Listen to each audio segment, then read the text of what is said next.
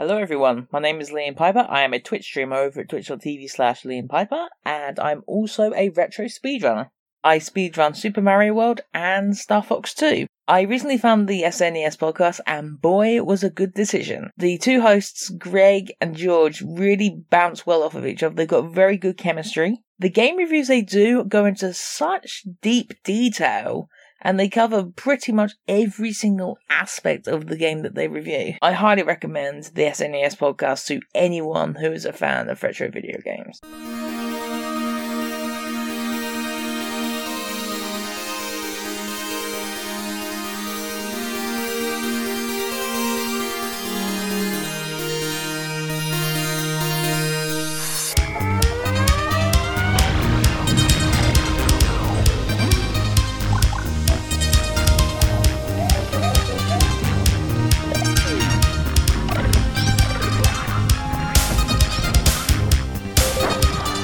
$100, a Super Nintendo setup costs twice as much as the old system.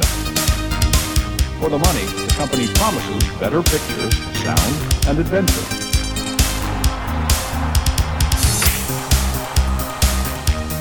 Now you're playing with power, superpower. You're the king, I tell you! The king! Only for Super NES.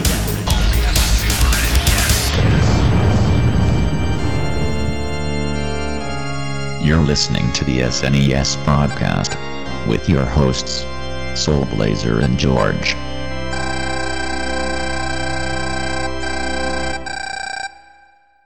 Hello, everybody. Welcome to Super NES Podcast. This is episode number 70 for your listening pleasure. Woo! I am one of your regular hosts, Greg, joined by other regular host, George.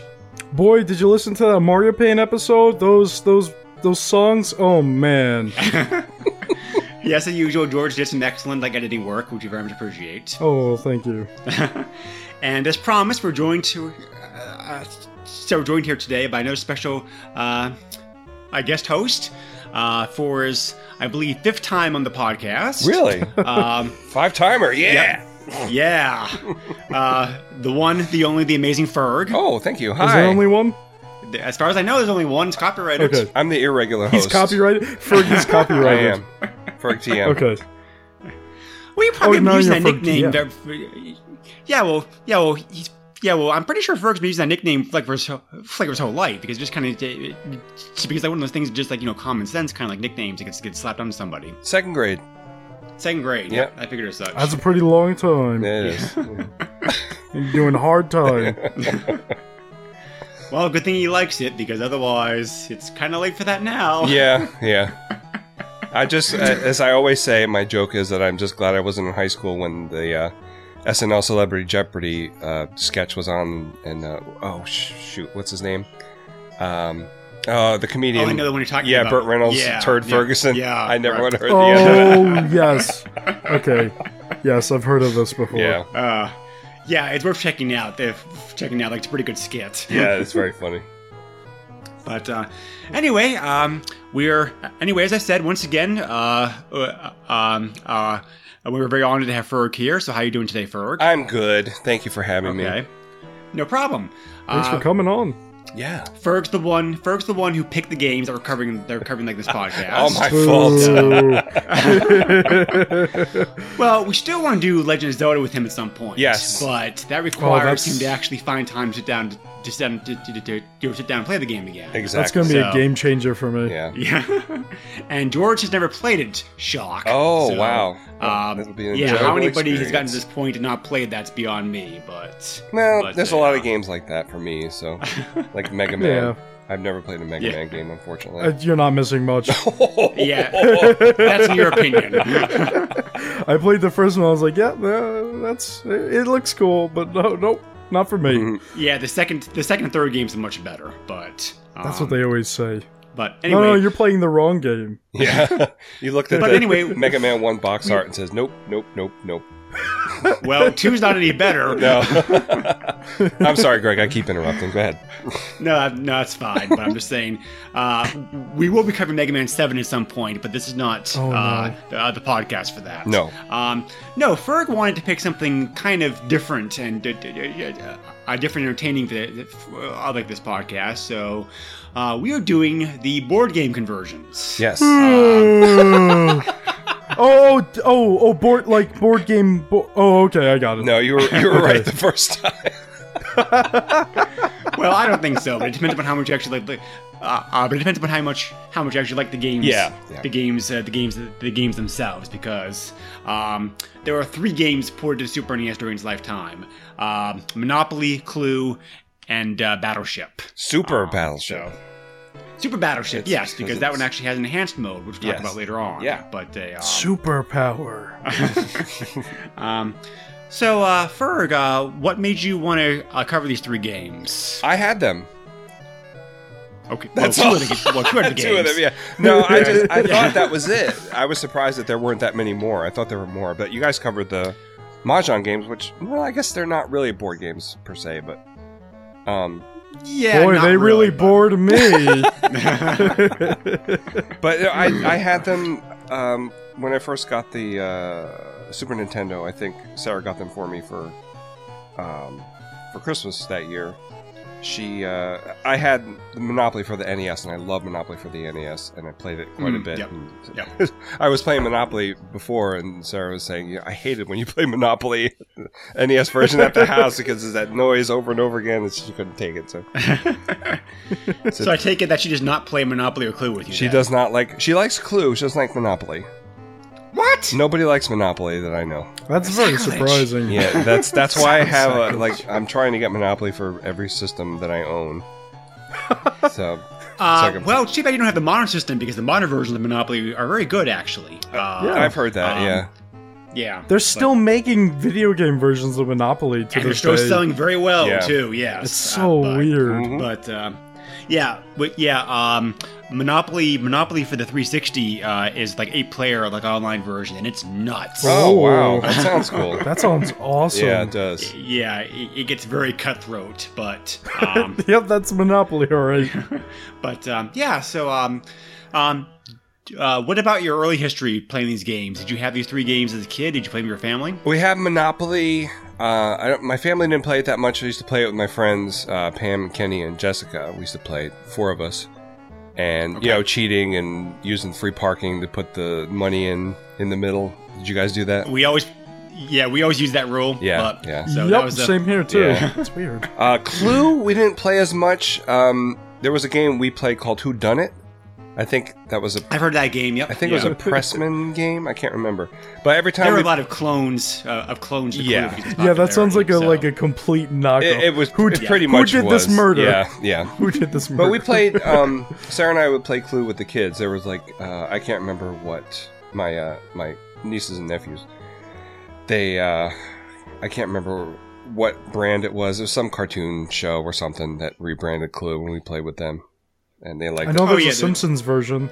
Oh, okay. Oh yeah, there are dozens of Monopoly, Monopoly and Clue versions out there. Yeah. So, but right. And Battleship, I had the set when I was a kid, and my grandfather and I used to play Battleship whenever they came over for holidays and stuff. So I always look forward. I've told the story before, on the Toy Tune podcast, but I had Electronic Battleship as a kid. And that's a great version. Oh, that's right. But, yeah. I always wanted that. I never had. I remember the commercial. I always wanted it. Yeah. That's a great version of the game, but because there's no cheating in that one because the computer decides. Yeah. Because you either program. You either program in a map that the game already had installed, or you just take a minute and just program the ships yourself. Mm-hmm. On pushing that big red fire button, hearing that whine of the missile going through the air, waiting to see if it's going to hit or not. So it's just like a great feeling. Yeah, that was. But the best part about Battleship is lying. Oh, my PT boat was actually over here, not there.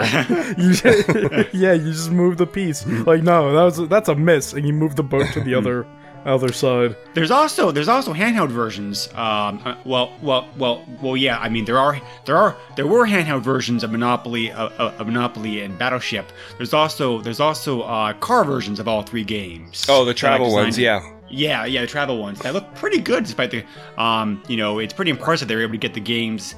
distilled down to those like basic versions. They're like aren't they magnetic or something? So stuff doesn't move around. Okay. Yeah, they're magnetic pieces. I would hope so.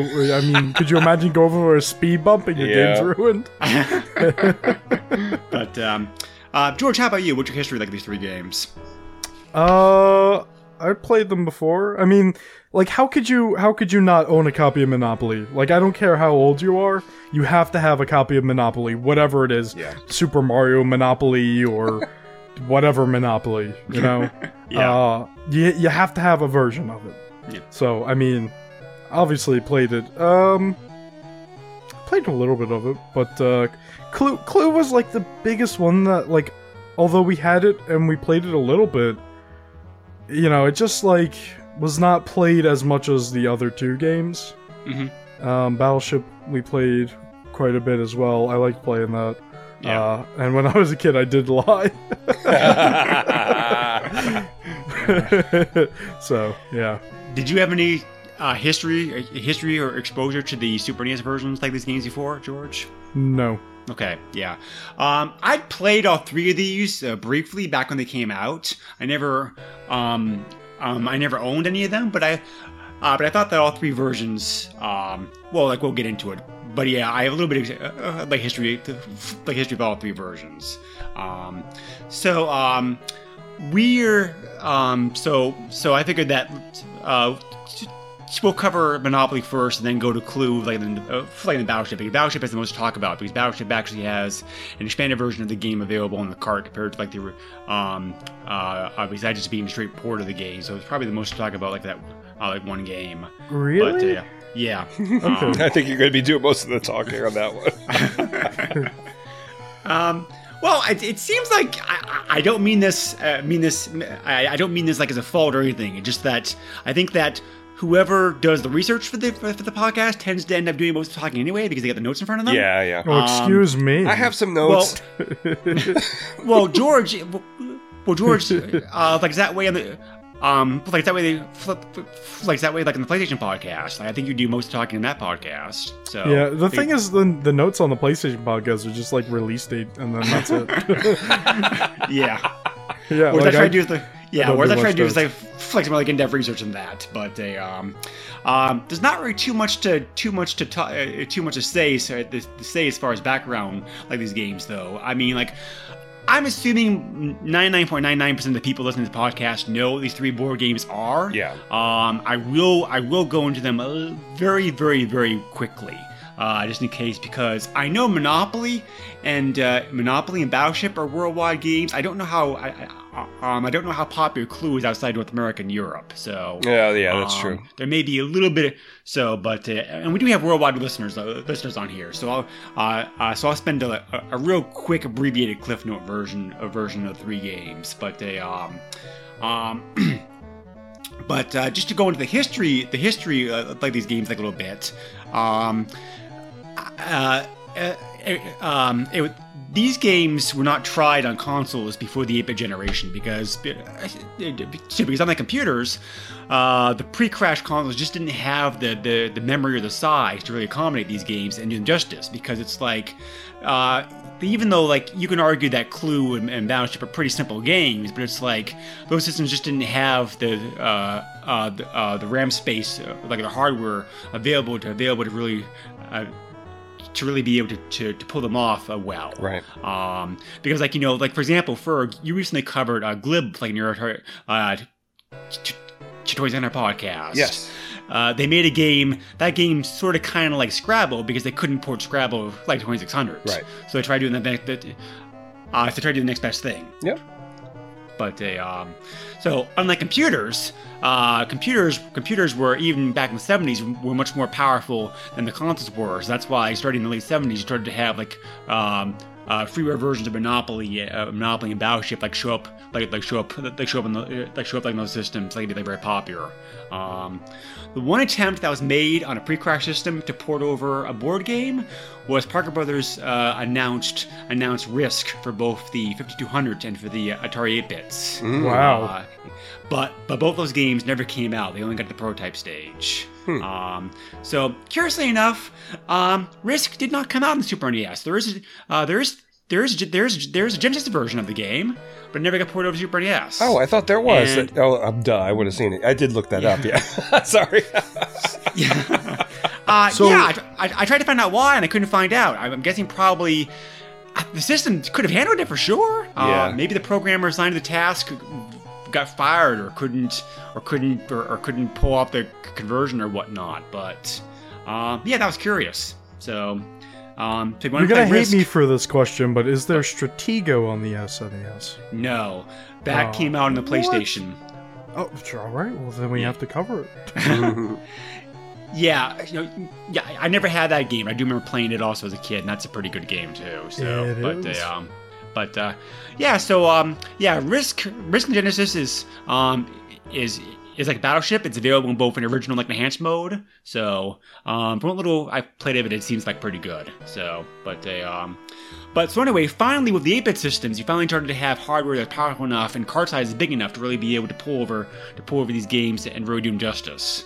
And a company called Sculptured Software got the license from Parker Brothers to handle all the.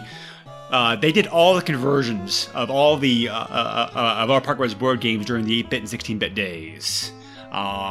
Ferg mentioned how good the NES port of Monopoly is, and I definitely agree with that because it was all done. And that's because it's done by the same company. Yep. Sculpture Software handled all the versions of these games back then. They did the NES, the Master System, the Super NES, did the Genesis, the Game Boy, the Game Gear, and other systems. A little bit about Sculpture Software. They were quite big for a while. Their bread and butter work was doing conversion work, which they're very good at. American company, founded back in 1984, was acquired by Acclaim in 1999, shut down by Acclaim 2002 due to their financial problems. I feel bad for them. Yeah, I do too, because they were a good company. They really did a lot of very good conversion work, and and we'll get into it. But I think I think all three of these games were converted very, very well.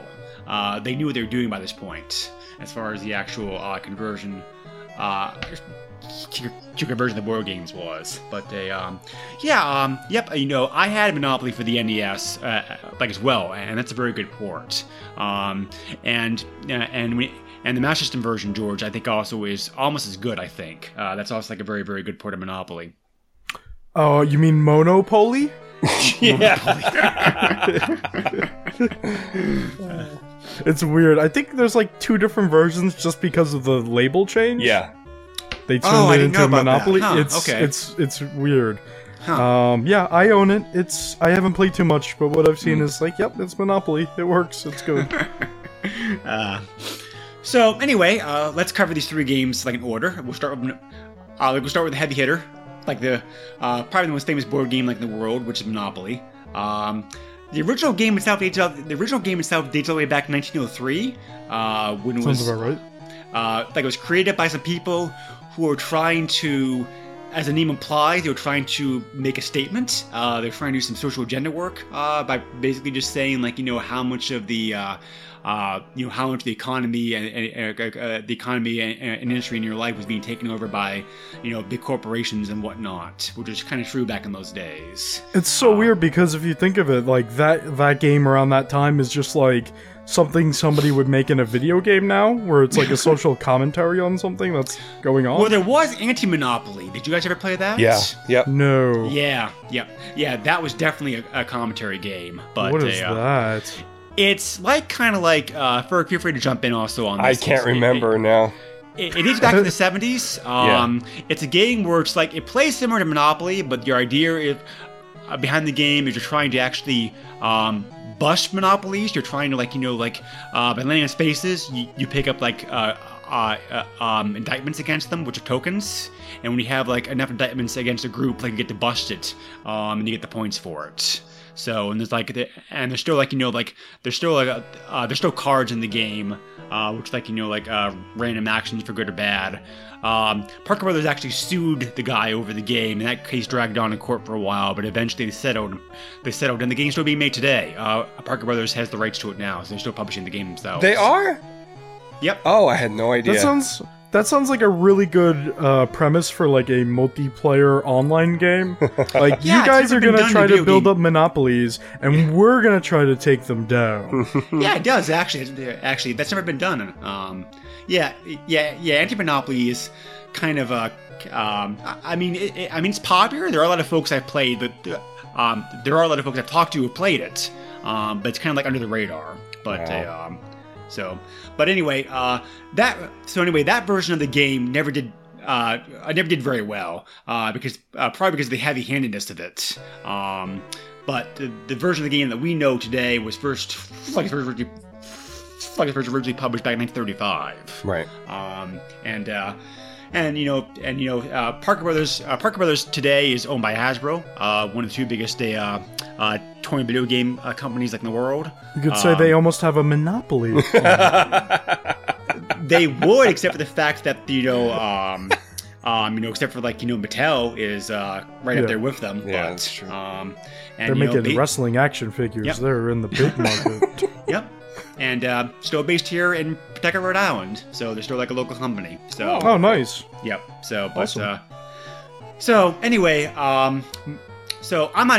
Because Monopoly's so popular, I'm not really going to talk about how the game's played. Like, you know how to play Monopoly. Yeah. You get money, you buy land, you try to screw other people over and win.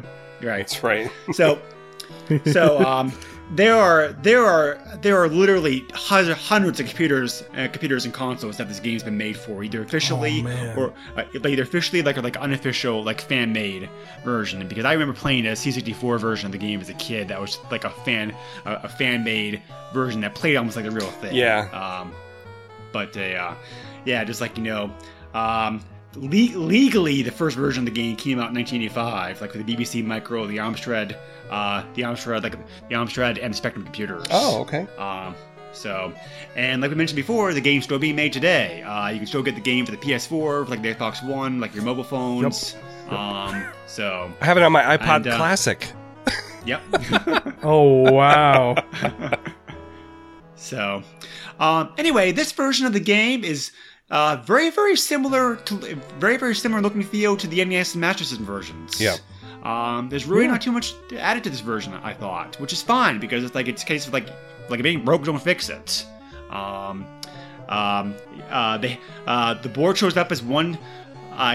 The board shows up entirely on the screen, which is nice. So there's no scrolling involved.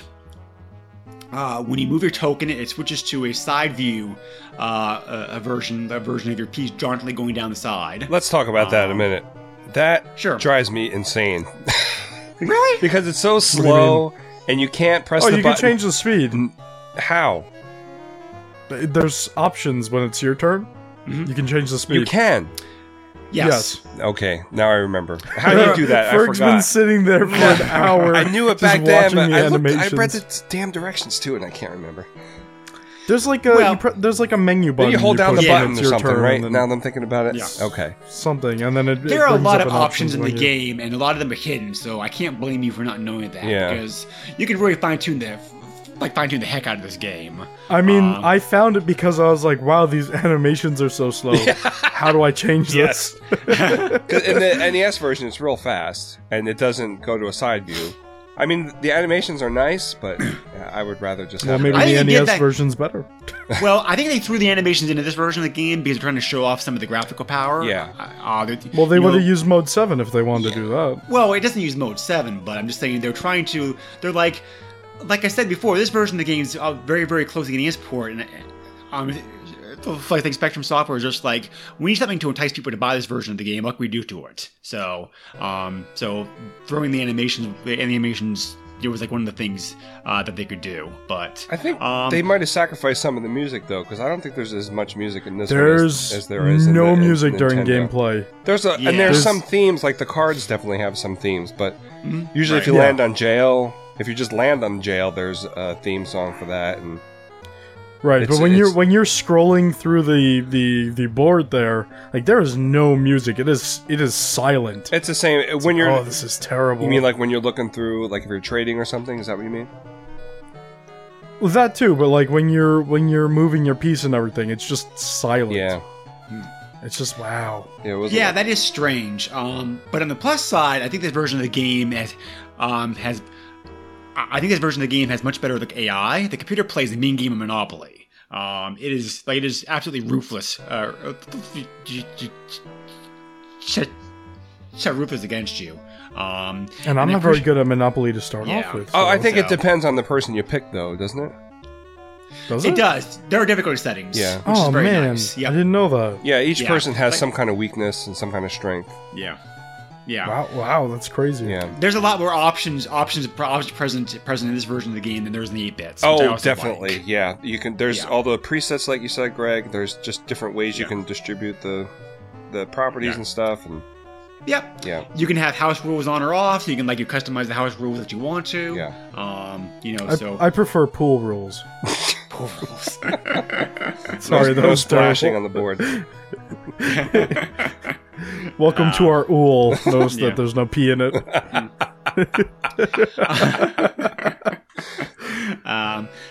graphics of the game are not great, but they're good for what they are. I mean, everything looks very crisp and clear. Colors are good. So it definitely looks a very pretty version of the game for sure. Have you guys ever tried? I did this back in the '90s. I tried it again today. Setting up a bunch of computer players and just watching. Yes, I've done that. Yeah, do that. Yeah. That's always fun. Yeah. I don't know why. I don't know why I would do that. That's like something you would do if you were just completely bored and had nothing to do. No offense. No. I was just wanting to see how it worked, because I used to do it with the NES game, because I liked the music. So up until recently, the music wasn't ripped from the game, so...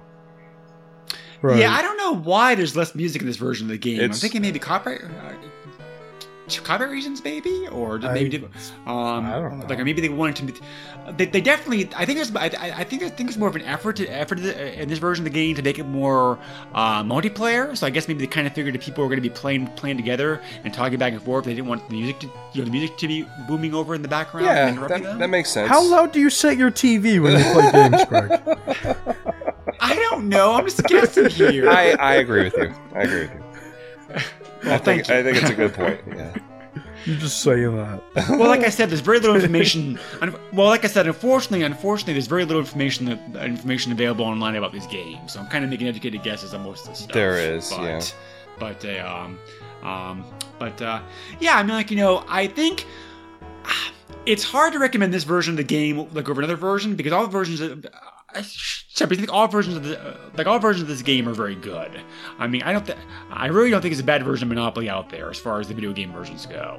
I think this one ranks up. I think this one ranks up there very well. If you want a game that has a lot of options, if you want a game that has good multiplayer options, I think this version is probably the best one to play.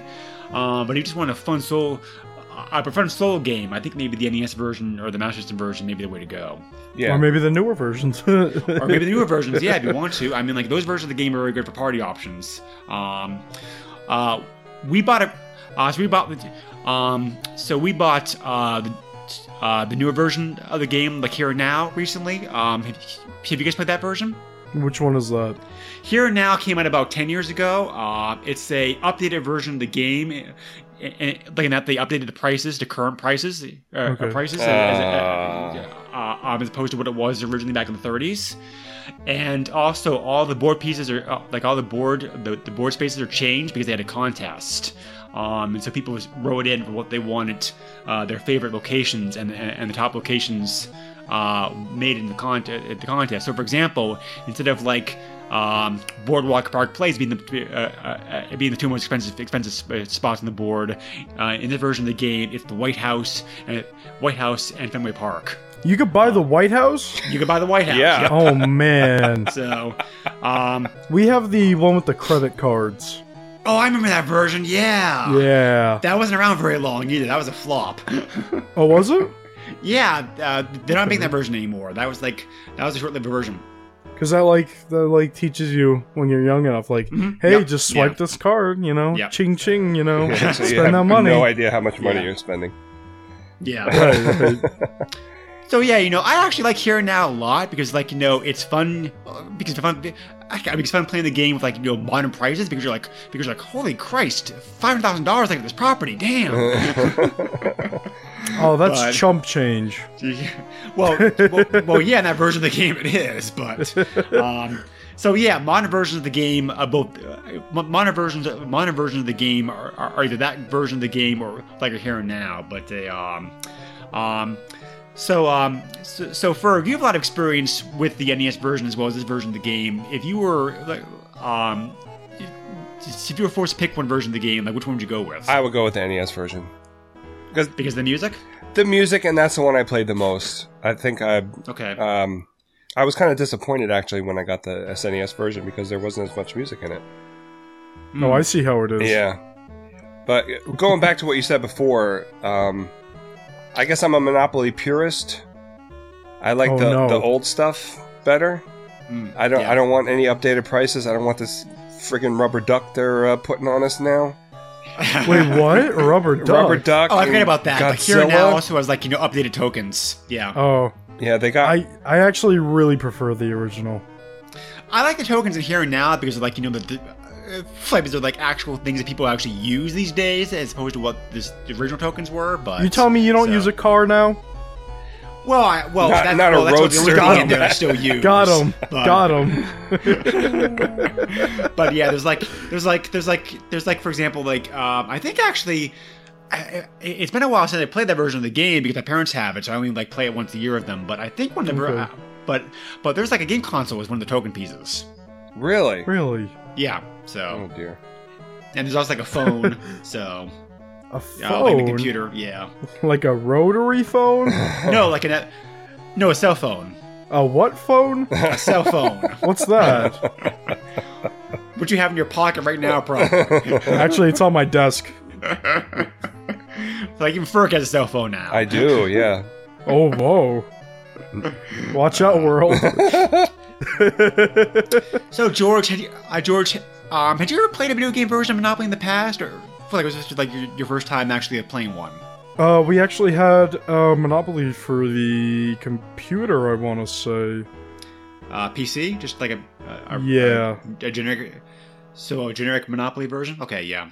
Yeah. But, what do you think about this version of the game as far as, like, you know, like vis-a-vis like a version of the board game? It works. I mean, everything that you need is in there, and it works fine, and it's not too difficult to find everything. I mean, to be honest, like, and I know it's going to be weird coming from me, but I would really prefer to actually just play the physical board game compared to this. Yeah, but, that's something I was going to bring up toward the end because it does everything that it needs to do. Yeah, and it looks good too. Yeah, because like you know, Ferg's had this debate on like in his podcast in the past because of all the card and family game conversions that was done in the systems back then, like you know, like chess and checkers and like backgammon and that kind of stuff. It's like, is there a point of playing the video game version of this game as opposed to playing the physical board version? I mean, there's a lot of positives and negatives. Do we want to get into this? Yeah, because I mean, like first off, like let's go for it. Yeah, I mean, like first off, if you're talking about like more modern versions, like you know. You can play remotely with friends. Like, you don't have to be all in the same place. Yeah, Monopoly Party. Like, sports 8 people, like, online is a blast. So. On top of that, board games are very, you know, like, you could lose the pieces. Like, you're very prone to that kind of thing. And that happens with us. And so. Monopoly is a lot of pieces. Yeah. If you're missing just 120, that's a game over. Well, I mean, that's not... I mean, losing some of the cash is okay, but... See, that really bothers me, though, because it's just like, do I have everything? Like, I need to have everything. So, yeah. But, yeah, so, let me just, like... So let me just like throw in a couple observations here. I mean, definitely remote play is definitely a big plus because like you don't need to have everybody present with you play this game. You'd be like, hey, you know, let's do this game. You know, like, hey, you're in England and I'm in the United States. We can play a board game now. Yeah. Also, all the extra options and features available to you in the Flag's version of the video game, Flag is pretty cool because, like we said before, there's scenarios that you can have in the game. It's like you can set up a predefined scenario and be like, okay, what do we do if this happens? And just like go from there.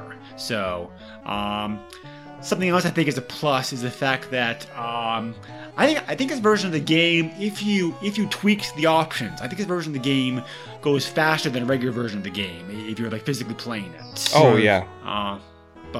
So there is that like speed boost to it. I like to what I think. So keeping inventory is much easier in game than it is.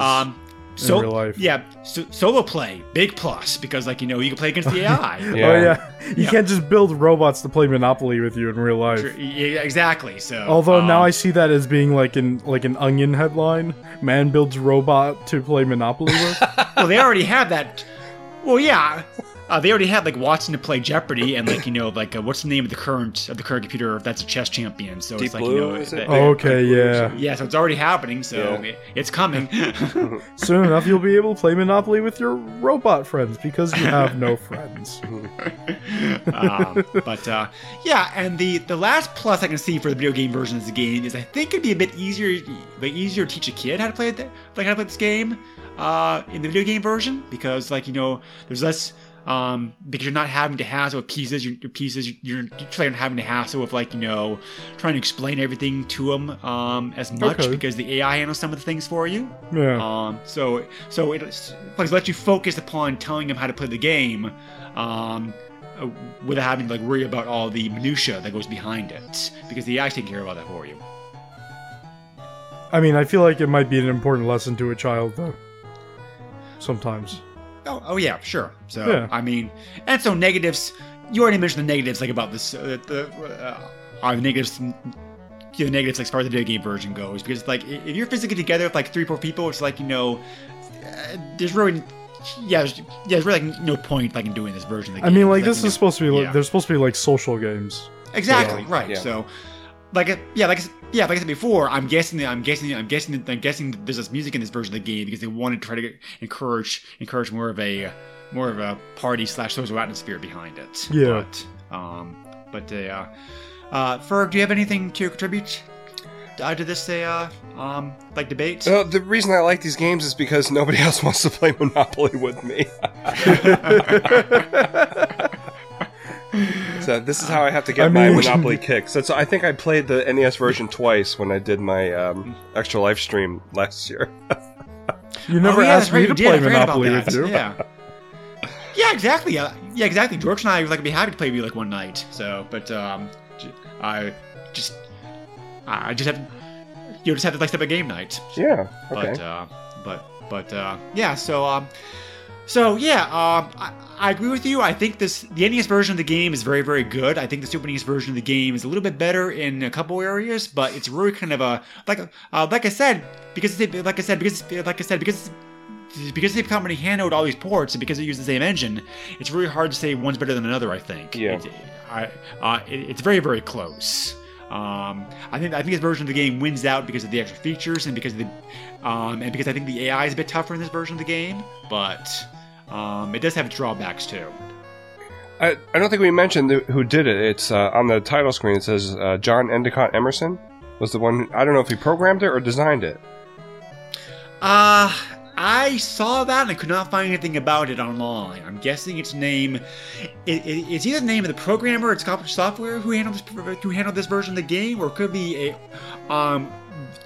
a company that Sculptured Software sub-licensed the particular Super NES port of the game out to.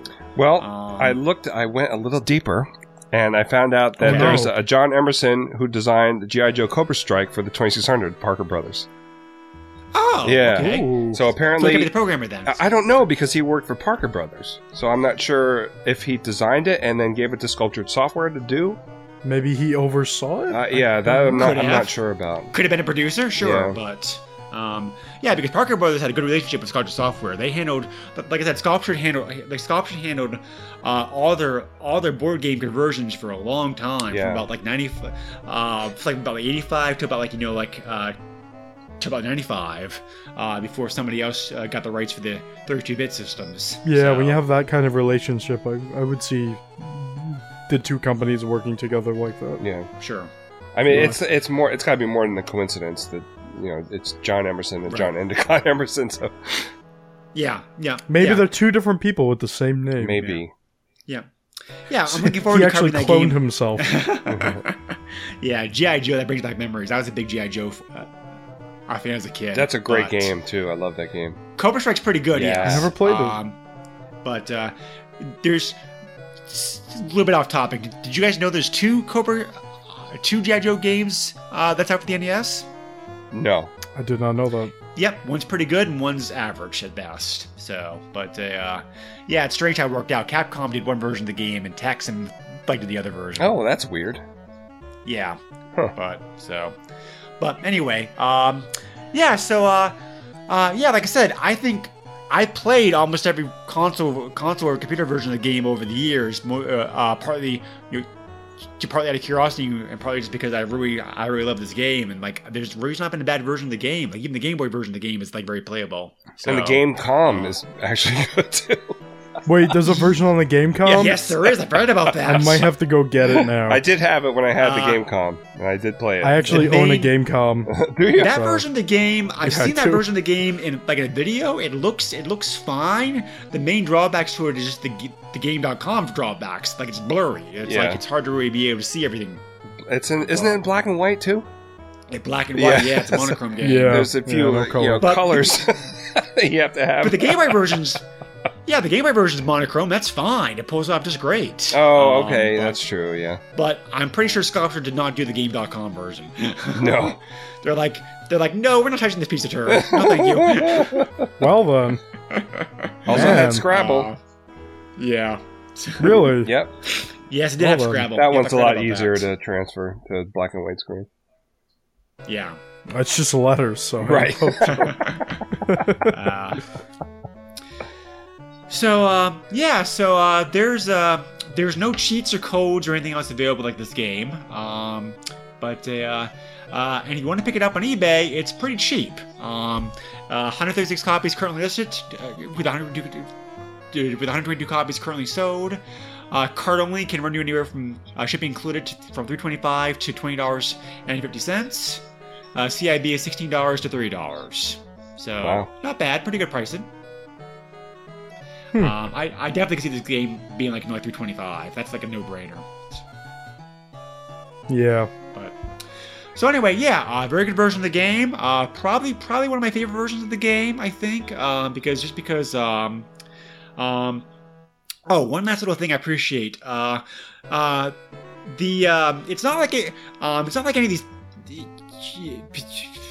of these games really require all the buttons like on the controller. No. But the controllers are fine. They are fine. They feel okay. I mean, it's just like it's pretty much a no-brainer. One button does roll the dice. One button like moves the piece. It's pretty much no controller lag or anything else like that. It's just they didn't get fancy like at the controller because there really wasn't a need to. Right. So. Right. I think I pretty much said everything I could think about like this version of the game. Do you guys have anything else to add? Monopoly's fun. Don't call it monotony. It's fun. Stop it. I've never heard that one before. So, already then, moving on. We are covering Clue next. Cluedo. Cluedo is known in England. Yes. Wait, really? The game was invented in England. So, in England, it's still called Cluedo.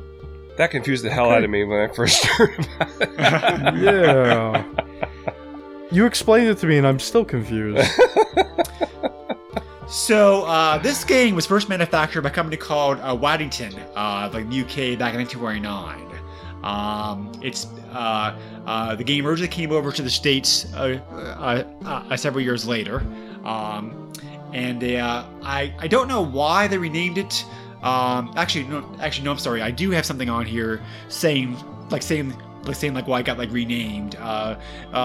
They Americanized the game a little bit, and so one of the things they that Parker Brothers did when they got the rights to publish the game in North America was they changed the name of it slightly because because they're like, Clue sounds better, I think. But some of the characters in the game like were renamed, like the North American version, and two of the weapon names were also like renamed. So there were a few small changes done to the game like that when it first came over to the States. What was changed?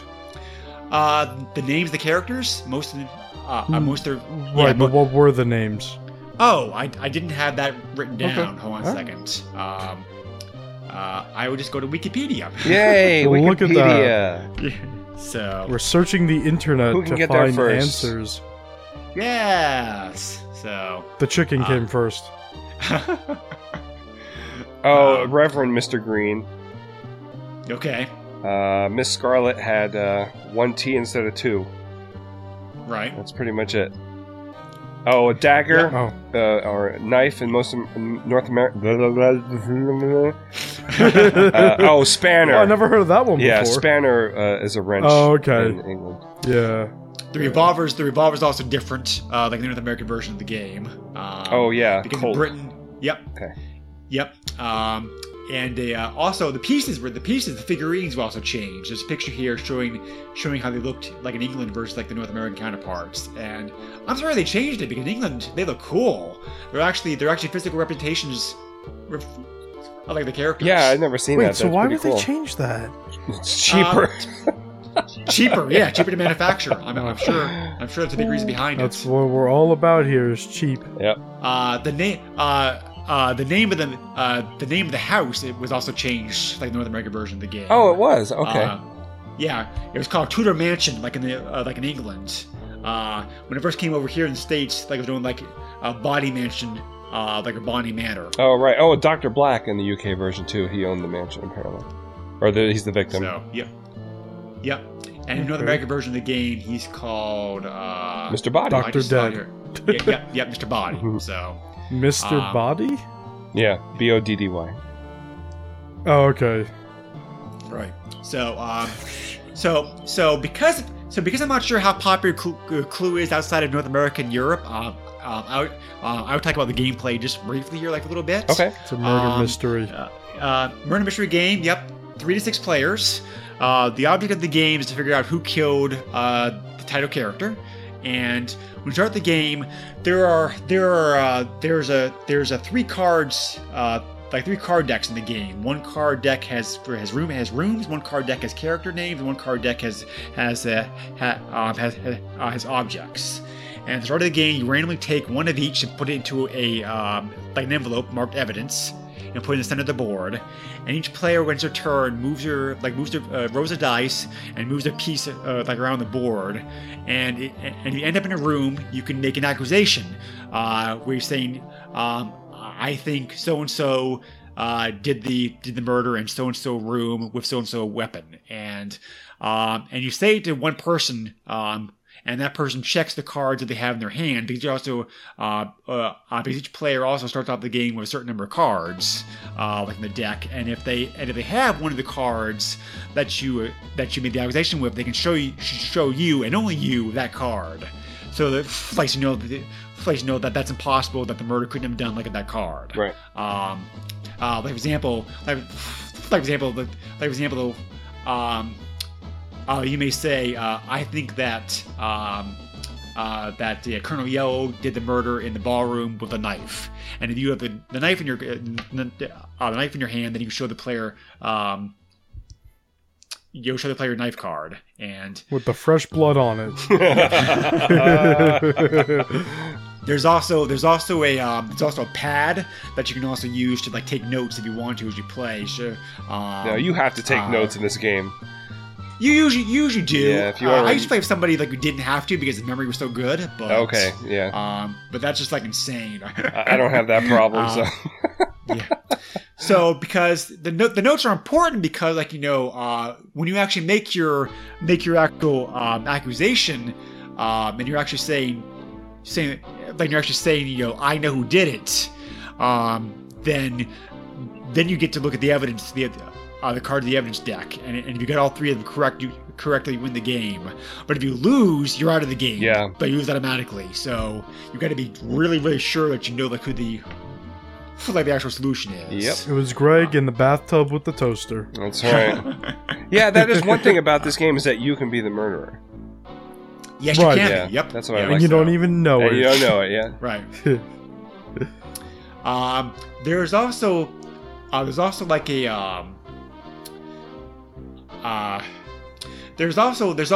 the game we used to play when I was a kid to make the game harder, because the regular version of the game you're allowed to make the accusation in any room but in the version of the game we used to play, you could only make the accusation had to involve the room that you're actually physically in, like that moment. That makes sense. So yeah.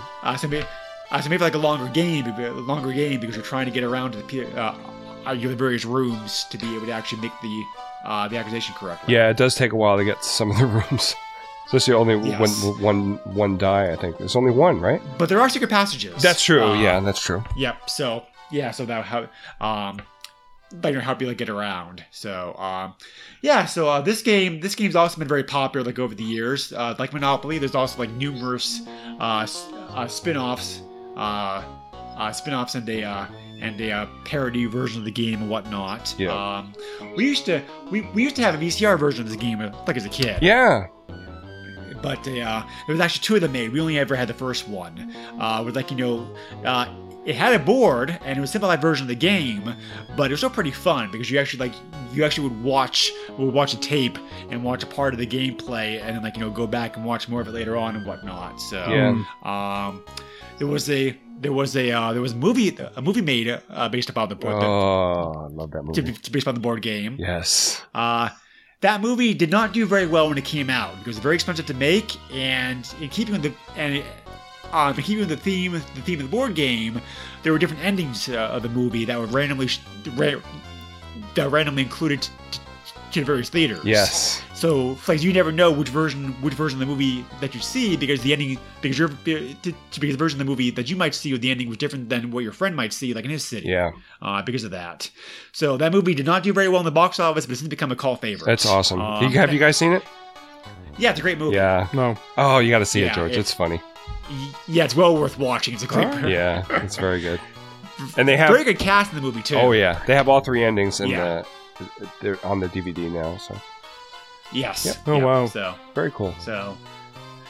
So, in recent years, Hasbro has standardized the game. Ooh. Because for the longest time, they're still making separate versions of the game for both England and North America, calling it Cluedo North America and Cluedo in England. But as of 2008, the game's now standard. In both countries. Oh, wow. Is it just Clue in both countries now? Yes. Oh, okay. I didn't realize that. So, yeah. But, and some of the... And Monopoly has a lot of desirable collector's editions over the years. Clue is also very well famous for that because 8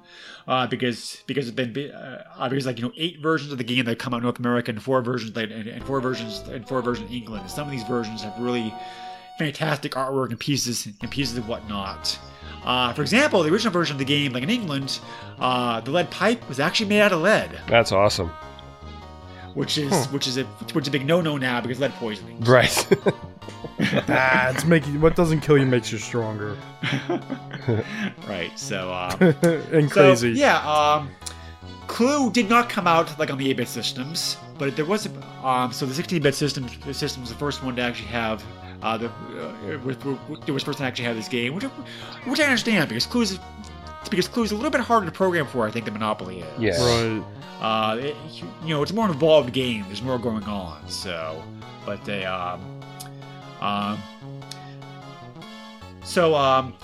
trivia note, the game is called Cluedo in England, partly because it's kind of a play on Clue and also the Latin word ludo, which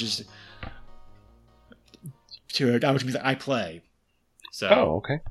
Clue, I play. Pretty much. Therefore I am. Yeah, so this version of the game Because the game board's bigger than Monopoly is, they have to scroll. That is one small drawback to the version of the game, but it really can't be helped, I think, because it's like, you know, because the game board's bigger, so, so the game is kind of scroll around, you know, the various players, like you're playing the game. There's graphical scenes that show up every now and then when you're in the rooms making your accusations, like and whatnot. Gameplay is a little bit slower in this game, but gameplay's slower. Like the physical version of the game too, I think. So, I think that's kind of reflected. Pretty honestly, like in the Super Nintendo version of the game. I do like the music quite a bit. Yeah, pretty good music, I think. The music. There was one theme that sounded a lot like theme from Perot. I don't know if you guys ever saw that. The TV show Perot, really good. Sorry. I like it. You know, we didn't talk about this for Monopoly, but like this. It's the same digitized hand that rolls. Oh yeah, the creepy hand. Oh yeah, it is. I forgot about that. I hate that hand. It's so it's so weird. I don't need the hand. Get rid of it. Yeah, just throw my dice. Yeah, I don't. No hands in this game. No. Right. No. Oh. So this version of the game does not have all the options and features that Monopoly has, but there are a couple options that are present in the game. So you tell me I can't buy land in this game? Nope. Nope. Man, this game's worse. The AI for this game, I think is fine. I don't think the AI in this game is as good as Monopoly is, but there are difficulty settings like in this game as well as like as Monopoly has, and the AI can put up a pretty decent fight. I mean, once again, if you don't have anybody else to play this game with, you know, the AI will put up a decent game for you. Or so, yeah, they put up quite a fight.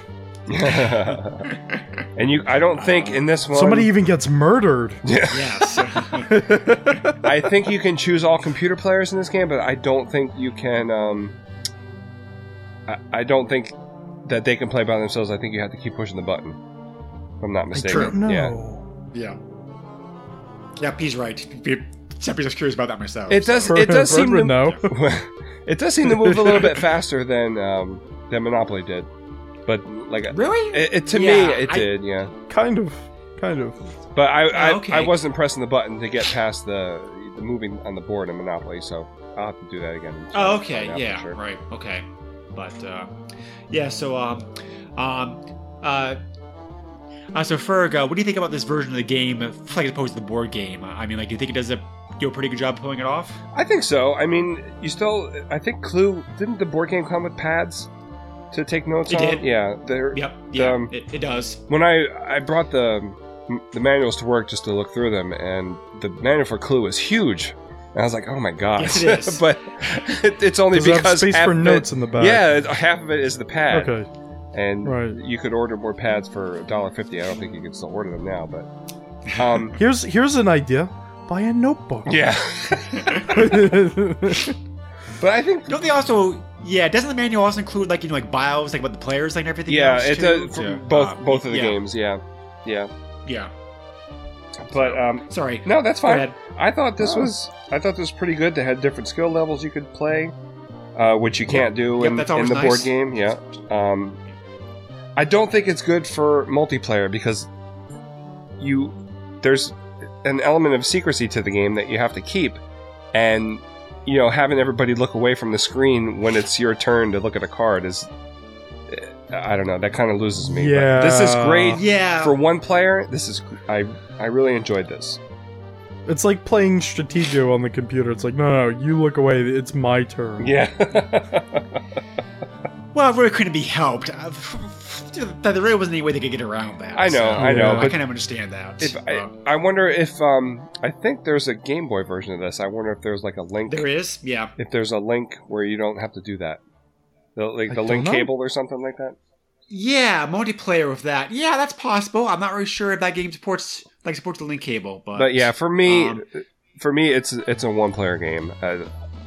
it's just hard because nobody else wants to play. No. No, actually, my wife bought it for me so we could play it together. At least this one, not Monopoly. And then you have to tell her to look away. Yeah. Does she actually play with you though? We did. We haven't played Super Nintendo together in a while. Yeah.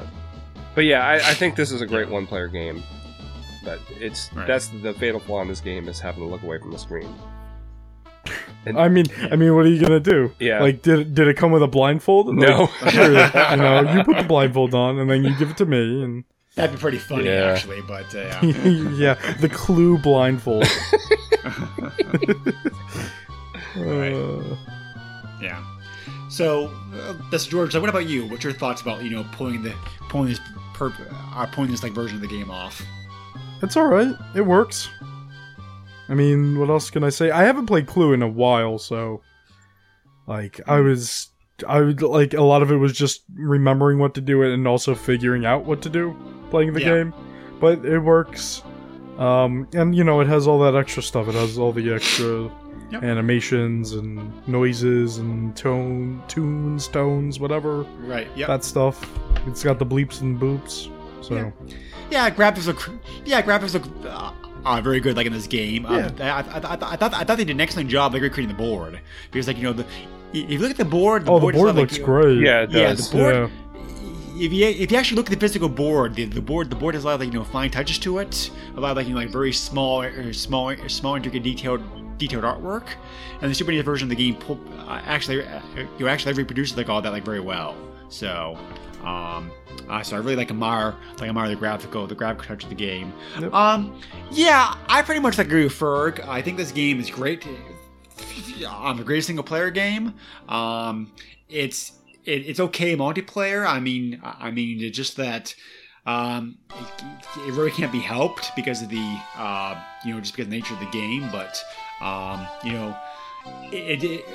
this version of the game definitely has more to recommend for single player as opposed to like multiplayer. But the fact the game actually can be played multiplayer is nice. So I forgot to mention earlier the release dates. All these games came out around. All these games like released around like short period of time like for each other. Monopoly came out in September of 1992. And Clue came out in a, let's see here.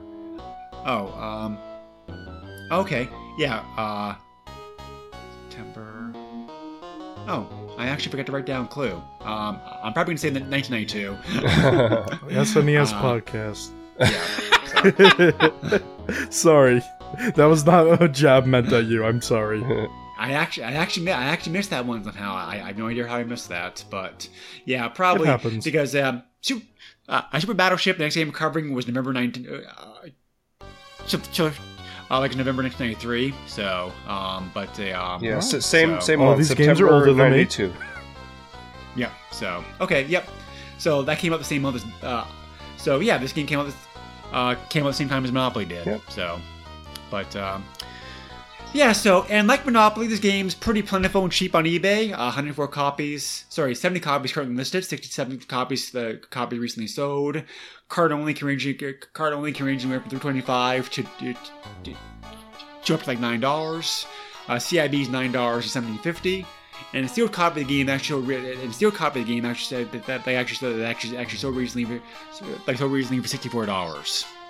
Wow, that's kind of high. I was surprised. That is $64 too many. Well, you're not a huge fan of Clue anyway, George. No, I'm not. Right? Really not. Yeah, so I wouldn't mind having a box copy. I didn't start saving boxes until '95. When I got the bulk of my Super Nintendo games is before that, unfortunately. The box is fine. I mean, the box has some pretty good artwork on it, but that's really about it. I mean, it's nothing fancy. Yeah, but. So, Clue is a fun game to play. I think there's not been as many versions of this game done in video game format as Monopoly.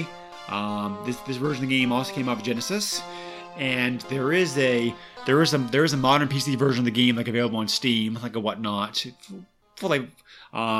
There is, like I said before, there was at least a handheld, the handheld version of the game also, also published, and there's also a mobile phone version of the game. So, there's possible to get today, but just not as many versions of the game out there because the game wasn't popular, which I think is a shame because, like, you know, Clue, I really have a Clue's a fun game. I definitely had a lot of fun playing it. The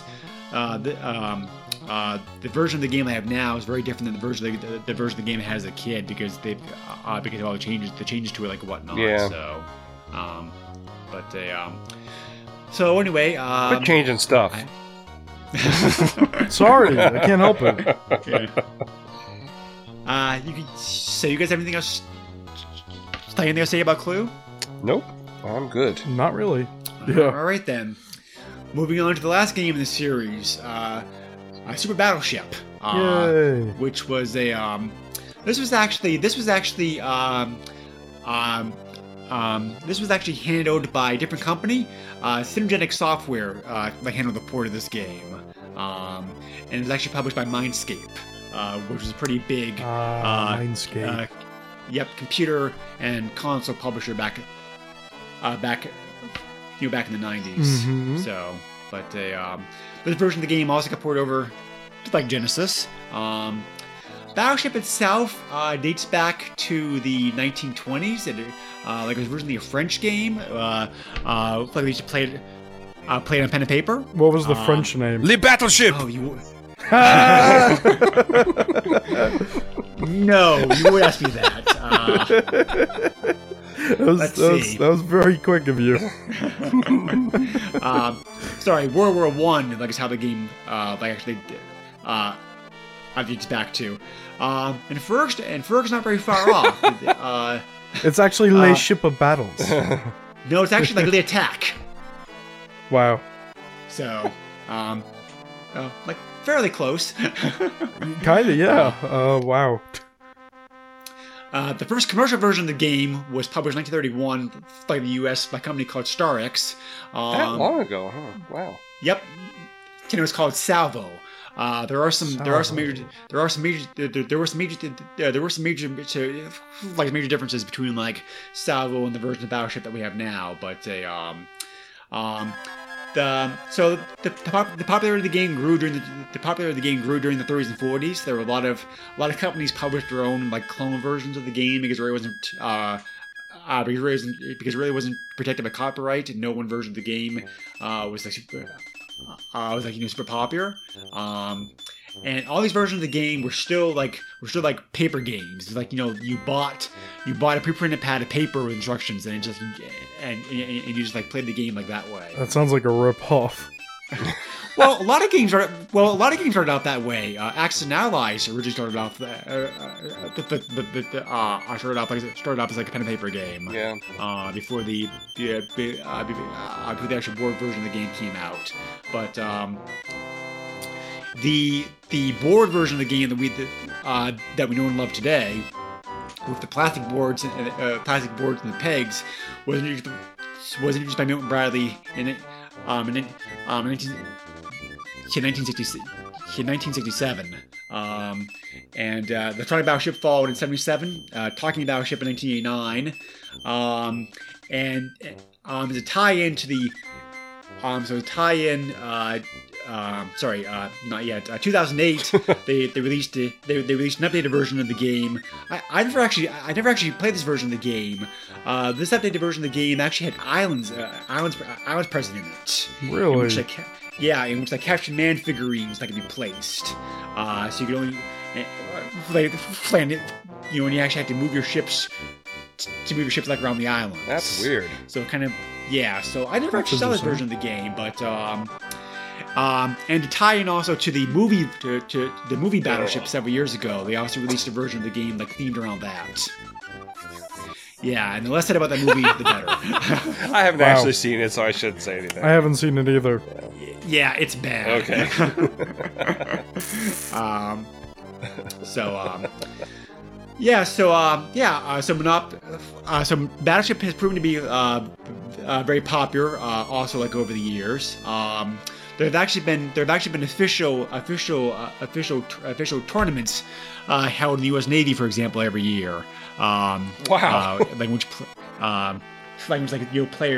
Players play battleship against one another to see who the top person is. So. This game's also available in numerous formats.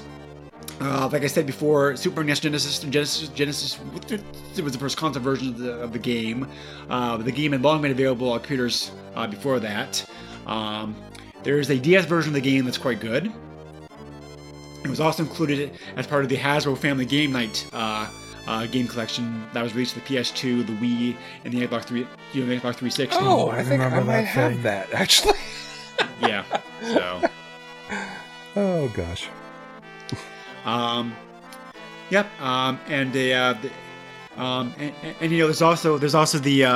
handheld and mobile and portable versions like of the game. So Battleship. I'm just gonna go over the rules real quick here. You basically have five ships. Yep. That's you have five ships. Your opponent has five ships. You place the ships down down the board, which is there's a barrier up keeping the other player from seeing your ships, and you use pegs to allocate shots, missing shots, hits, and each player takes turns calling out a grid because the board's broken up into grids, and if you score a hit, then your opponent tells you hit a hit. If you get a miss, it's a miss, and whoever sinks the other fleet first wins. There are five ships. There are five ships present in the game, various sizes. Carrier takes five hits to sink. Battleship takes four. Cruiser takes three. Submarine takes three. And officially, according to Milton Bradley, that last ship is actually a destroyer, like not a PT boat. So what's up? What's up, MB? What? So you calling out your homie? Yeah. So I've caught a PT boat like all my life, but apparently officially it's a destroyer. Yeah. So that takes two hits to sink. I think it says PT boat in the game, doesn't it? It does. I think probably this change happened in recent years. Okay. But stop changing things. So anyway, there are what makes this version of the game special is special. There's actually two versions of the game that's available to play. You have three options available to you on the main menu when you start the game. You could play original Battleship, you could play Super Battleship, or you can do where you can continue a game your Super Battleship in progress by entering a password. Original Battleship is just regular Battleship, like we already described it. It plays and looks just fine. It's nothing fancy with it. No, not at all. Whistles. Yep. So. Nope. But just Battleship. Which it's kind of unfortunate in one sense because it's like it's obviously it's obvious Super Battleship it's the most attention attention here went to because I think that they wanted unlike Sculpture, they wanted to actually try to spice the game up a little bit. Right. Well, so, the thing is, Battleship just does not have enough content to put on a cartridge. It feels kind of like a waste. So yeah, I think there was a Game Boy. I would add more to it as well. Yeah, I understand that. I understand that decision perfectly because I was going to say there's a Game Boy version of this game. It's not officially Battleship. It's Battleship. It's called Radar Mission, but that version of the game also comes with two different versions of the game, and one version of the game plays very similar to Battleship. But they also put on a special submarine. Attack game where you're actually playing submarine trying to sink enemy ships. So yeah, the Game Boy version of the game is very good also. Would you say that the person who loves the Game Boy game would have some radar love? Yes, I would. Okay.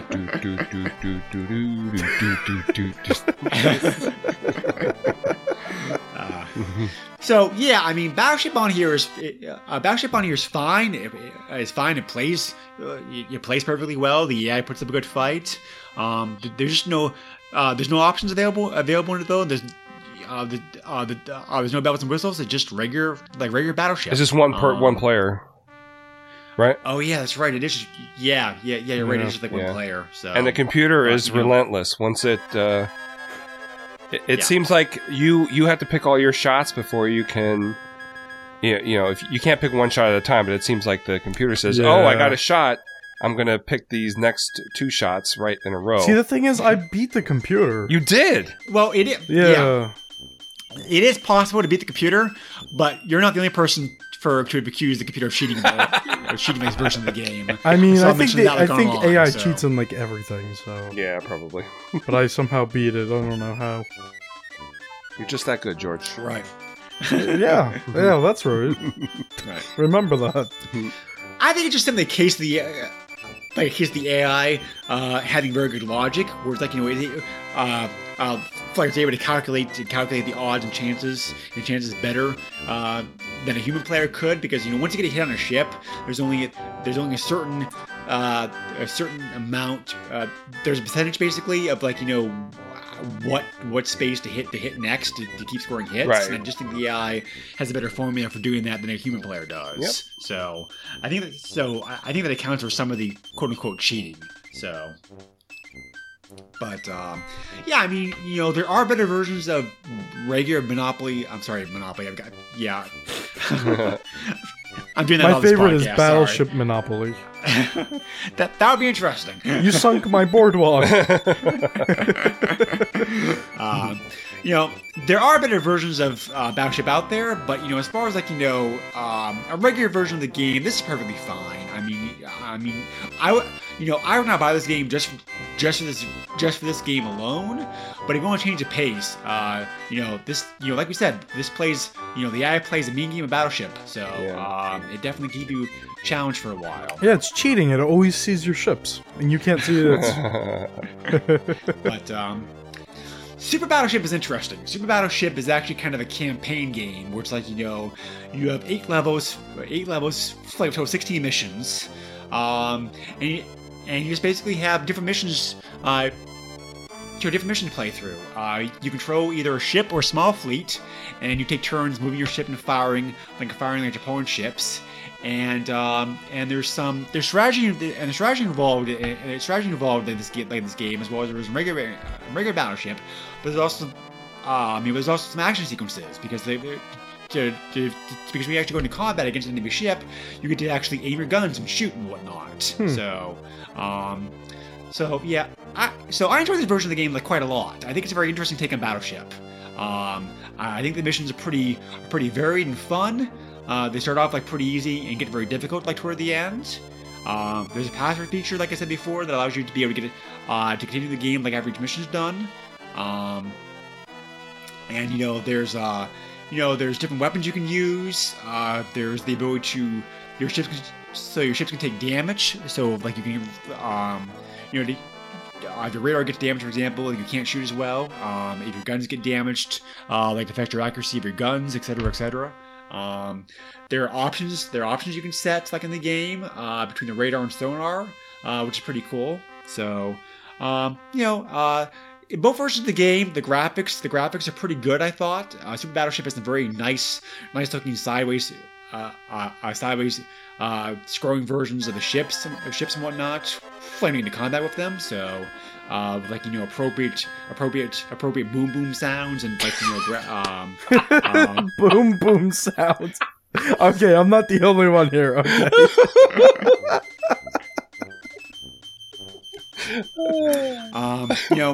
So again, the graphics in either version of the game are not fancy, but they're, but they take good. But I thought the graphics made pretty good use of the Super NES car palette, and they look fine. There's some music present in this version of the game. It's pretty good. Typical C/battle stuff, what you might expect. So yeah, I like the music part. Yeah. So the part with the music, yeah. So anyway, I end up playing Super Battleship more often than regular Battleship when I play this game, because I have regular Battleship that I can play another version of the game out there, whereas this version of the game is unique to the Super NES Genesis version of the game. So I think it's not super long. I mean, like, you know, there's a playthrough online where somebody was able to get through all 16 missions. Jeez. You know, about like 4 hours, like 4 hours of gameplay. So, but it will keep you going for a while. Like I said, the challenge ramps up very well, I thought. Some of the missions are very difficult. And you know, having the house features is a very nice touch. So appreciate that. So Super Battleship was not what I expected when I first played the version of the game, because I'm like, why are they calling it Super Battleship? But because there's a super mode. Yeah, there is, and I personally think it's pretty good. If you never played this version of the game, I think it's worth checking out, because it's like it's pretty unique take of Battleship. It captures the essence of the game, I thought, adding in some strategy and a real-time action sequences to it. Yeah. So, Ferg, what do you think about the version of the game? Well, like I said before, I'm sorry I picked this one because I didn't like the actual version. I like the original version. I mean, the original Battleship version better than the enhanced gameplay. Could you do a marathon on it? Of the original one? Yes. I don't know if I could do a marathon on it. I like playing it for what it was. I'm just playing SNES Battleship for 24 hours. No, I could not do that. After 2 hours, you're just laying there. He's like, that's it, I'm done. It's just you sleeping on the floor. I mean, it's just the types of games that I like and don't like. So that's the kind of game that I don't. You know, I don't have a lot of patience for that, unfortunately. And I had no idea that's what the game was when I said, "Oh, let's do board games because those are all cool, right?" So board games are cool, right? Who's saying this? The one who's saying this in this day and age. Board games are cool, right? Board games are good. I'm sorry. Go on. But I do want to try the NES version. I didn't realize there was an NES version of it too. That's more of a traditional type of Battleship game. I would think it would have to be. Yeah. But they're both Mindscape. They both came around the same time, so... Yeah. The main drawback of the NES version of the game is that the game screen's not as big, so... Right. The resolution is not quite as good. It's a little bit harder to see things like that version of the game, but it's perfectly serviceable. So you have played the NES version? Yeah. Okay. Yeah, I have. Like I said before, I think the Super NES version of the game, regular Battleship, is preferable both because of the graphics and also because of the AI puts up a harder fight. Yeah. Because the AI in this version of the game is very ruthless, like we said before. But well, Ferg's not a big strategy game fan to begin with. I'm not. So I understand you not really care the Super Battleship version of the game about too much. Yeah, at first I was like, "Ooh, this looks like Rampart. That'll be fun." But then it was not like Rampart. It's like, no, I don't want to play this anymore. Actually, it is kind of like Rampart. I mean, just the ship combat's a little bit like the ship. Yeah. But I really appreciate the mix of strategy and action parts in that game because it's a good mix. I thought it kind of shooting things was fun. Yeah. It keeps the game fresh, but. Plus the campaigns, the different missions were very, varied and different, unique. So, how do you make a video game fun? You put a gun in it, or 16-inch guns. So bigger guns are better. Yeah. George, since it was your first time playing this version of the game, what do you think of both versions of the game? I thought the new Super Battleship thingy mabobber mode was actually pretty cool. What? That's the technical term, right? Yeah. Okay. All right. I thought it was pretty cool, and it was actually kind of original. That was fun to play. I'm within range of the ship now. I can actually shoot it with torpedoes and stuff. That was really cool. And then you play the original Battleship, and it's like. Yeah, this is Battleship, and it works, and the AI is weird, but it's whatever. Yeah. It's cool. I mean, what else can you say about Battleship? How far did you get Super Battleship? I only played a few missions. Okay, yeah. Yeah, the missions get very challenging. toward the end. And some of the missions are actually based upon, like, you know, real life events too. Is there not a multiplayer mode for that? Like, no, there isn't, unfortunately. Oh, there should have been, because like that would have been great. Doing a strategy version of Battleship against somebody. Yeah, I'm not really sure why there isn't. Like in some ways, this game reminds me a lot about Super Conflict, which I covered before in a past episode of the podcast. That game is multiplayer, but because that game's also a tactical strategy war game where you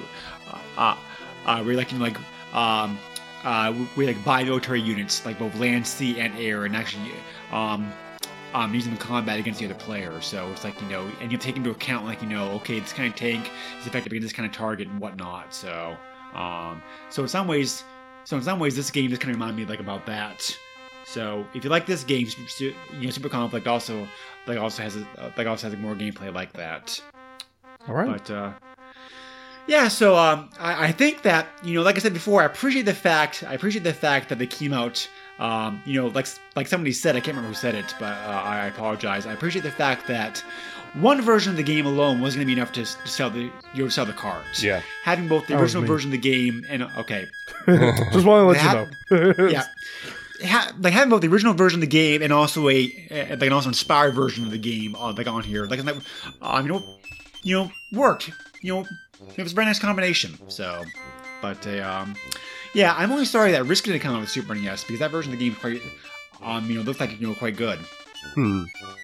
Yeah. But I guess you guys both played Risk when you were kids, right? Or do you play it now? Yeah. I haven't played it since I was a kid. I have not played Risk as a kid. Yeah, I don't remember how to play it. Yeah, I played it like once or something before. So Risk is pretty easy to pick up and play, though. Yeah, I mean, it's not. Yeah, it's not very much to it. So, but yeah, it's a fun game, like, for sure, and that game's also available like in modern versions, and modern flavors. So, but I like vanilla. So, like the other games, this game is plentiful and cheap, like on eBay. There are 104 copies currently listed. 62 copies currently sold.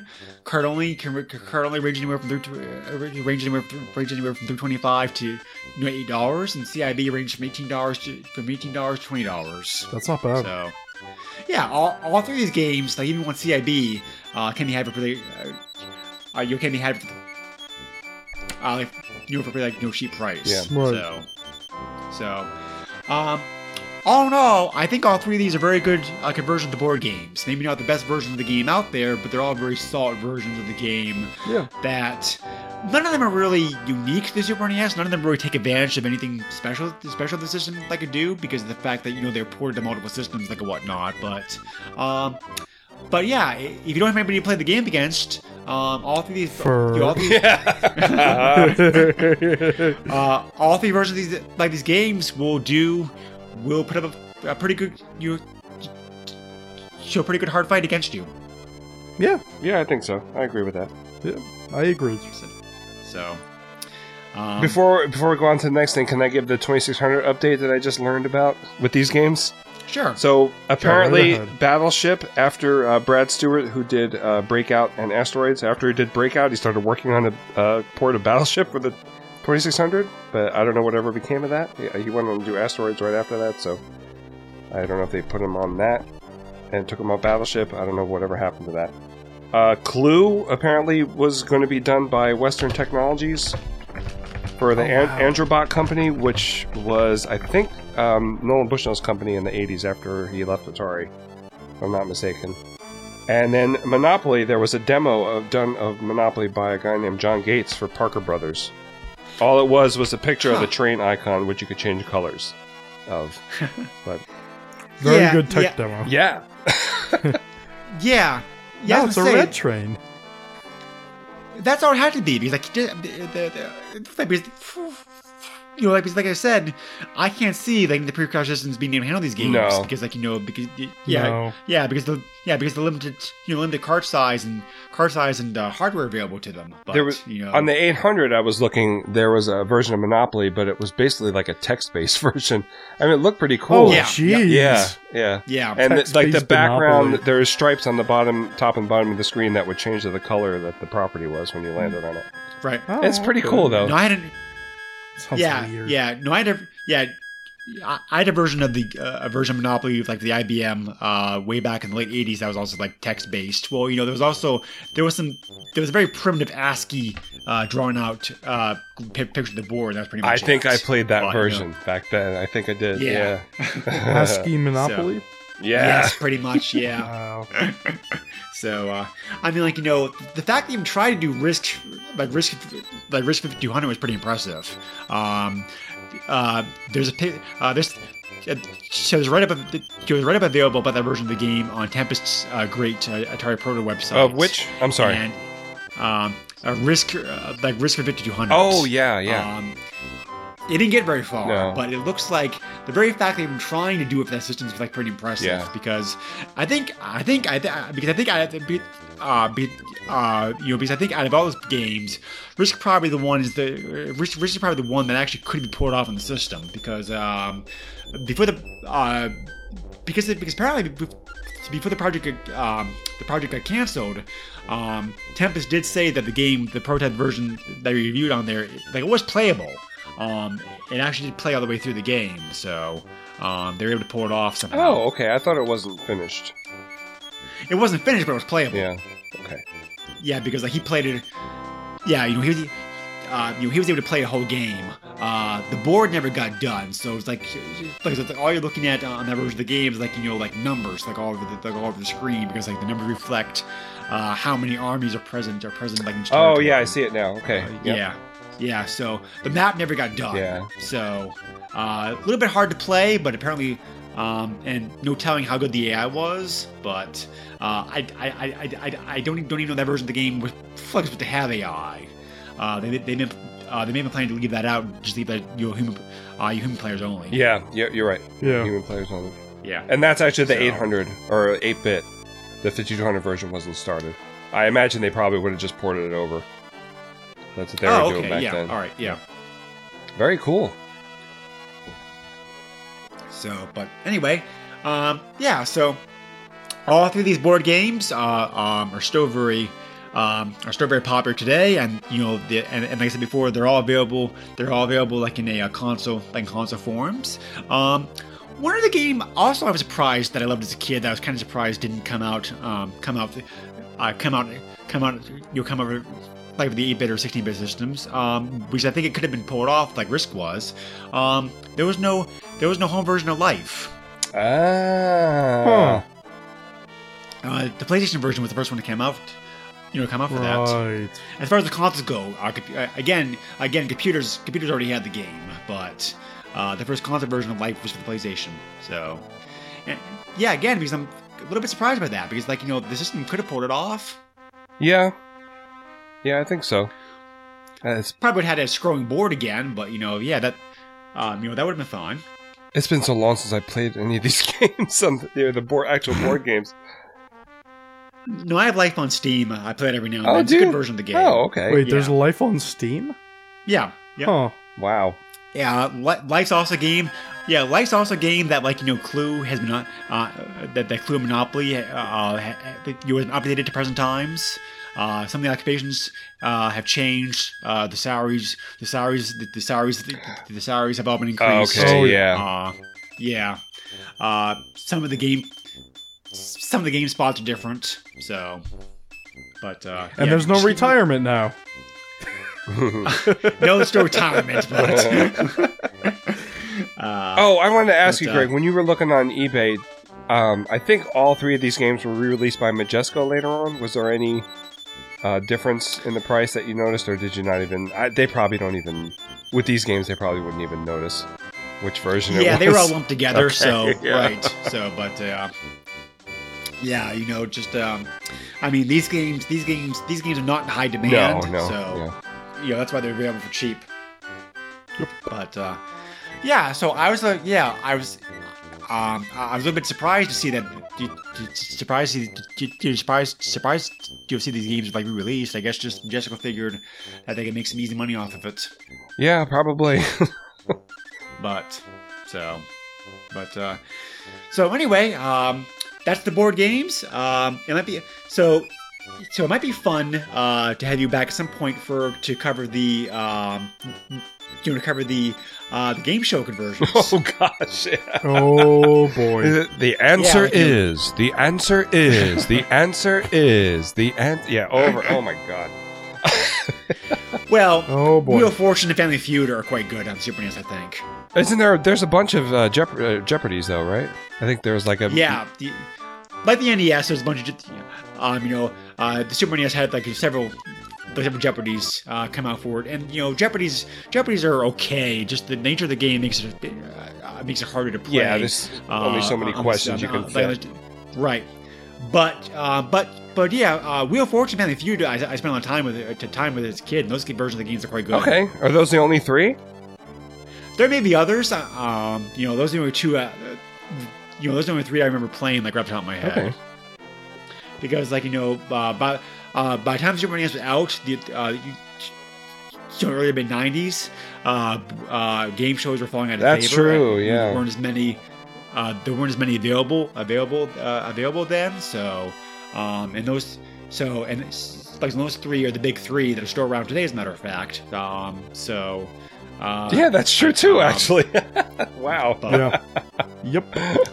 So I'll have to check to see. Like, it's possible. It's possible that there may be a couple others. Because I'm trying to think what else was around back then. This is before Deal or No Deal, or Who Wants to Be a Millionaire, or anything else like that. Yeah, so, and after Remote Control, which is on the NES. Yep. Right. Yep. Card Sharks was available on the NES, but that was gone by then. I'm looking at a list here. I don't see any others besides those three. You're starting to list game shows. I have no idea. These '80s game shows. Yeah. I used to love Pressure Luck as a kid. That was a fun game. No whammies. Yep. The infamous whammy. Yeah. So. Poor George. I like when somebody learned how to game the system on that one. Yes. Oh yeah, that's a great read. I love that. So, but anyway, final thoughts. I think I pretty much already said mine.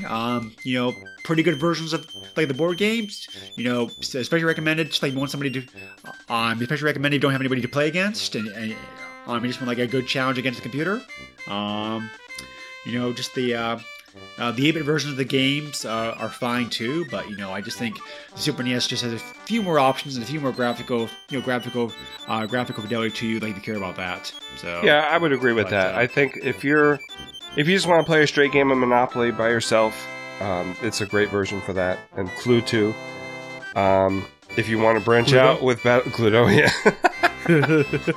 If you want to branch out with Battleship, that'd be my guess, but I would stick to the original version. Whoa!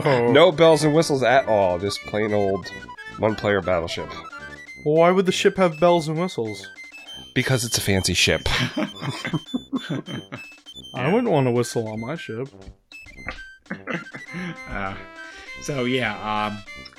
Okay. Ferg, as always, we very much appreciate you being on the podcast with us. Yes, I had fun. As always. Thank you. It was fun. So, yes, it was. Hope to have you back again at some point. We'll do the game shows. That'll be fun. Oh boy! I do have Jeopardy. I don't have the other two. All right. One of the Jeopardies. Those versions of the games are pretty cheap too. Yeah, yeah. I'm sure they are. So, what podcasts are you currently doing or have been doing as of recently, or that kind of stuff that you wish to plug? Well, I'm doing the Atari 5200 Game by Game podcast. Please stand by. Those are pretty much the two that I'm doing most regularly. We're still doing Atari Visions, but everybody's busy, and I've been falling behind on doing the notes. So we're getting to that, and then. We also I think we only did 3 episodes of the League of Extraordinary Podcasters in a year, and that's getting 6 people together over Skype, which is difficult. So. That does sound pretty difficult. Yeah, it is. We even have a calendar, and we still can't get us all together in one room at once. So, jeez. Yeah.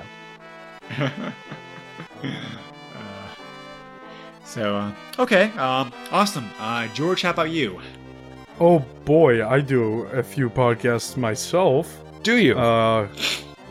Yeah, I do. It's interesting how you ask. You were on one of my podcasts recently. I was. And it was really fun. That was fun. Yeah, that was the Box Fort, which is not family friendly, but we sit down and just talk about whatever, and the conversation just goes. Tons of fun. Greg and I also do PlayStation Power, where we cover PlayStation and PlayStation 2 games. That is not family friendly. And then I also do Master System Masterpieces, where we cover Master System games. And that one's really interesting because we just find these games out of nowhere. It's like, huh, this game's just really out there. Have you done Monopoly? We have not. Oh, okay. We should do that. Yeah, it's actually very close to the NES, Super NES versions. Is it? Yeah. Okay. But it's a very good version of the game too, so. I would hope so. I would have to play it eventually. Right. Playing a bad game is not very fun. Yeah. Oh yeah, of course. But yeah. So anyway, we very much appreciate you tuning into the podcast as always. Please feel free to check us out on our Facebook page. Like us on there, make a post, whatever. You can also email me directly at the SNES podcast at yahoo.com. We are a proud member of both the Throwback Network and Retro Junkies, where you can check out a whole bunch of other retro-themed podcasts, both gaming and non-gaming related. And please give us a and review on iTunes. That's also very much appreciated. And next time on the podcast, we're not sure what we're doing yet because George and I forgot to talk about this beforehand. So. I think it's your turn to choose, though, isn't it? Technically, I'm using my spots to have Ferg on here. Don't use technicalities. Did you do Phalanx? Did you do Phalanx already? Oh no, we haven't covered that yet. Is that the weird? I don't, the weird banjo guy one? Yeah. Yep, that's Phalanx. But it's actually a very good shoot. But it's actually very good. Horizontal space shooter. As you can tell from the box art. Oh yeah. You play as the guy with the banjo. I just remember seeing that when I worked at KP. I was like, what is? Why is there a banjo? Yeah, it's just it's odd. Yeah, it is up there with Mega Man 1 and 2 and, their Guardian Legend for the NES as being some of the strangest, baddest box cover artwork out there. Yeah. So, actually, that's not a bad suggestion. George, you down for doing that next? Sure. I win! All right. Yay! What do you win? Nothing! I win a podcast about Phalanx. That's what I win. Right. Oh, there you go. I don't have an old man with a banjo, so I can't... can't really do much of that. I'm looking forward to doing the research on that to figure out what the heck the story is behind that cover. I'm sure they put it there so people could buy it and figure out what the game was about. Genius marketing. Yeah, who even published the game? I don't even know. But Banjo Man 2000.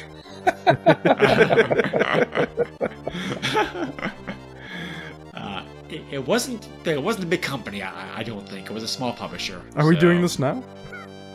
No, but I was just saying out loud. Okay.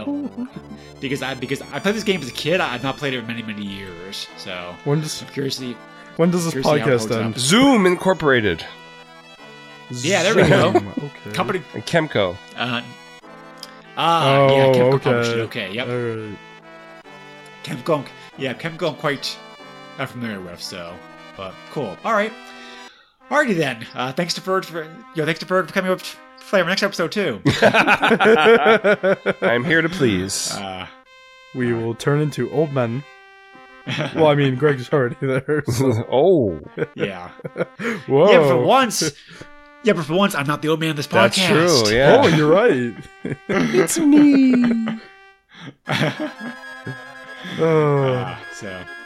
Alrighty, we should probably end this before anything else, weird strange Ferg, thank you again very much for joining us. Thank you, guys. It's fun as always. Yeah. George, thank you again also for coming on. Yep. And I will talk to you guys later. Bye. Boom, boom. Take care, all. Boom, boom. Nintendo controls 80% of the video market. But no matter how you play the game, or which game you play, things definitely have come a long way since Pac-Man.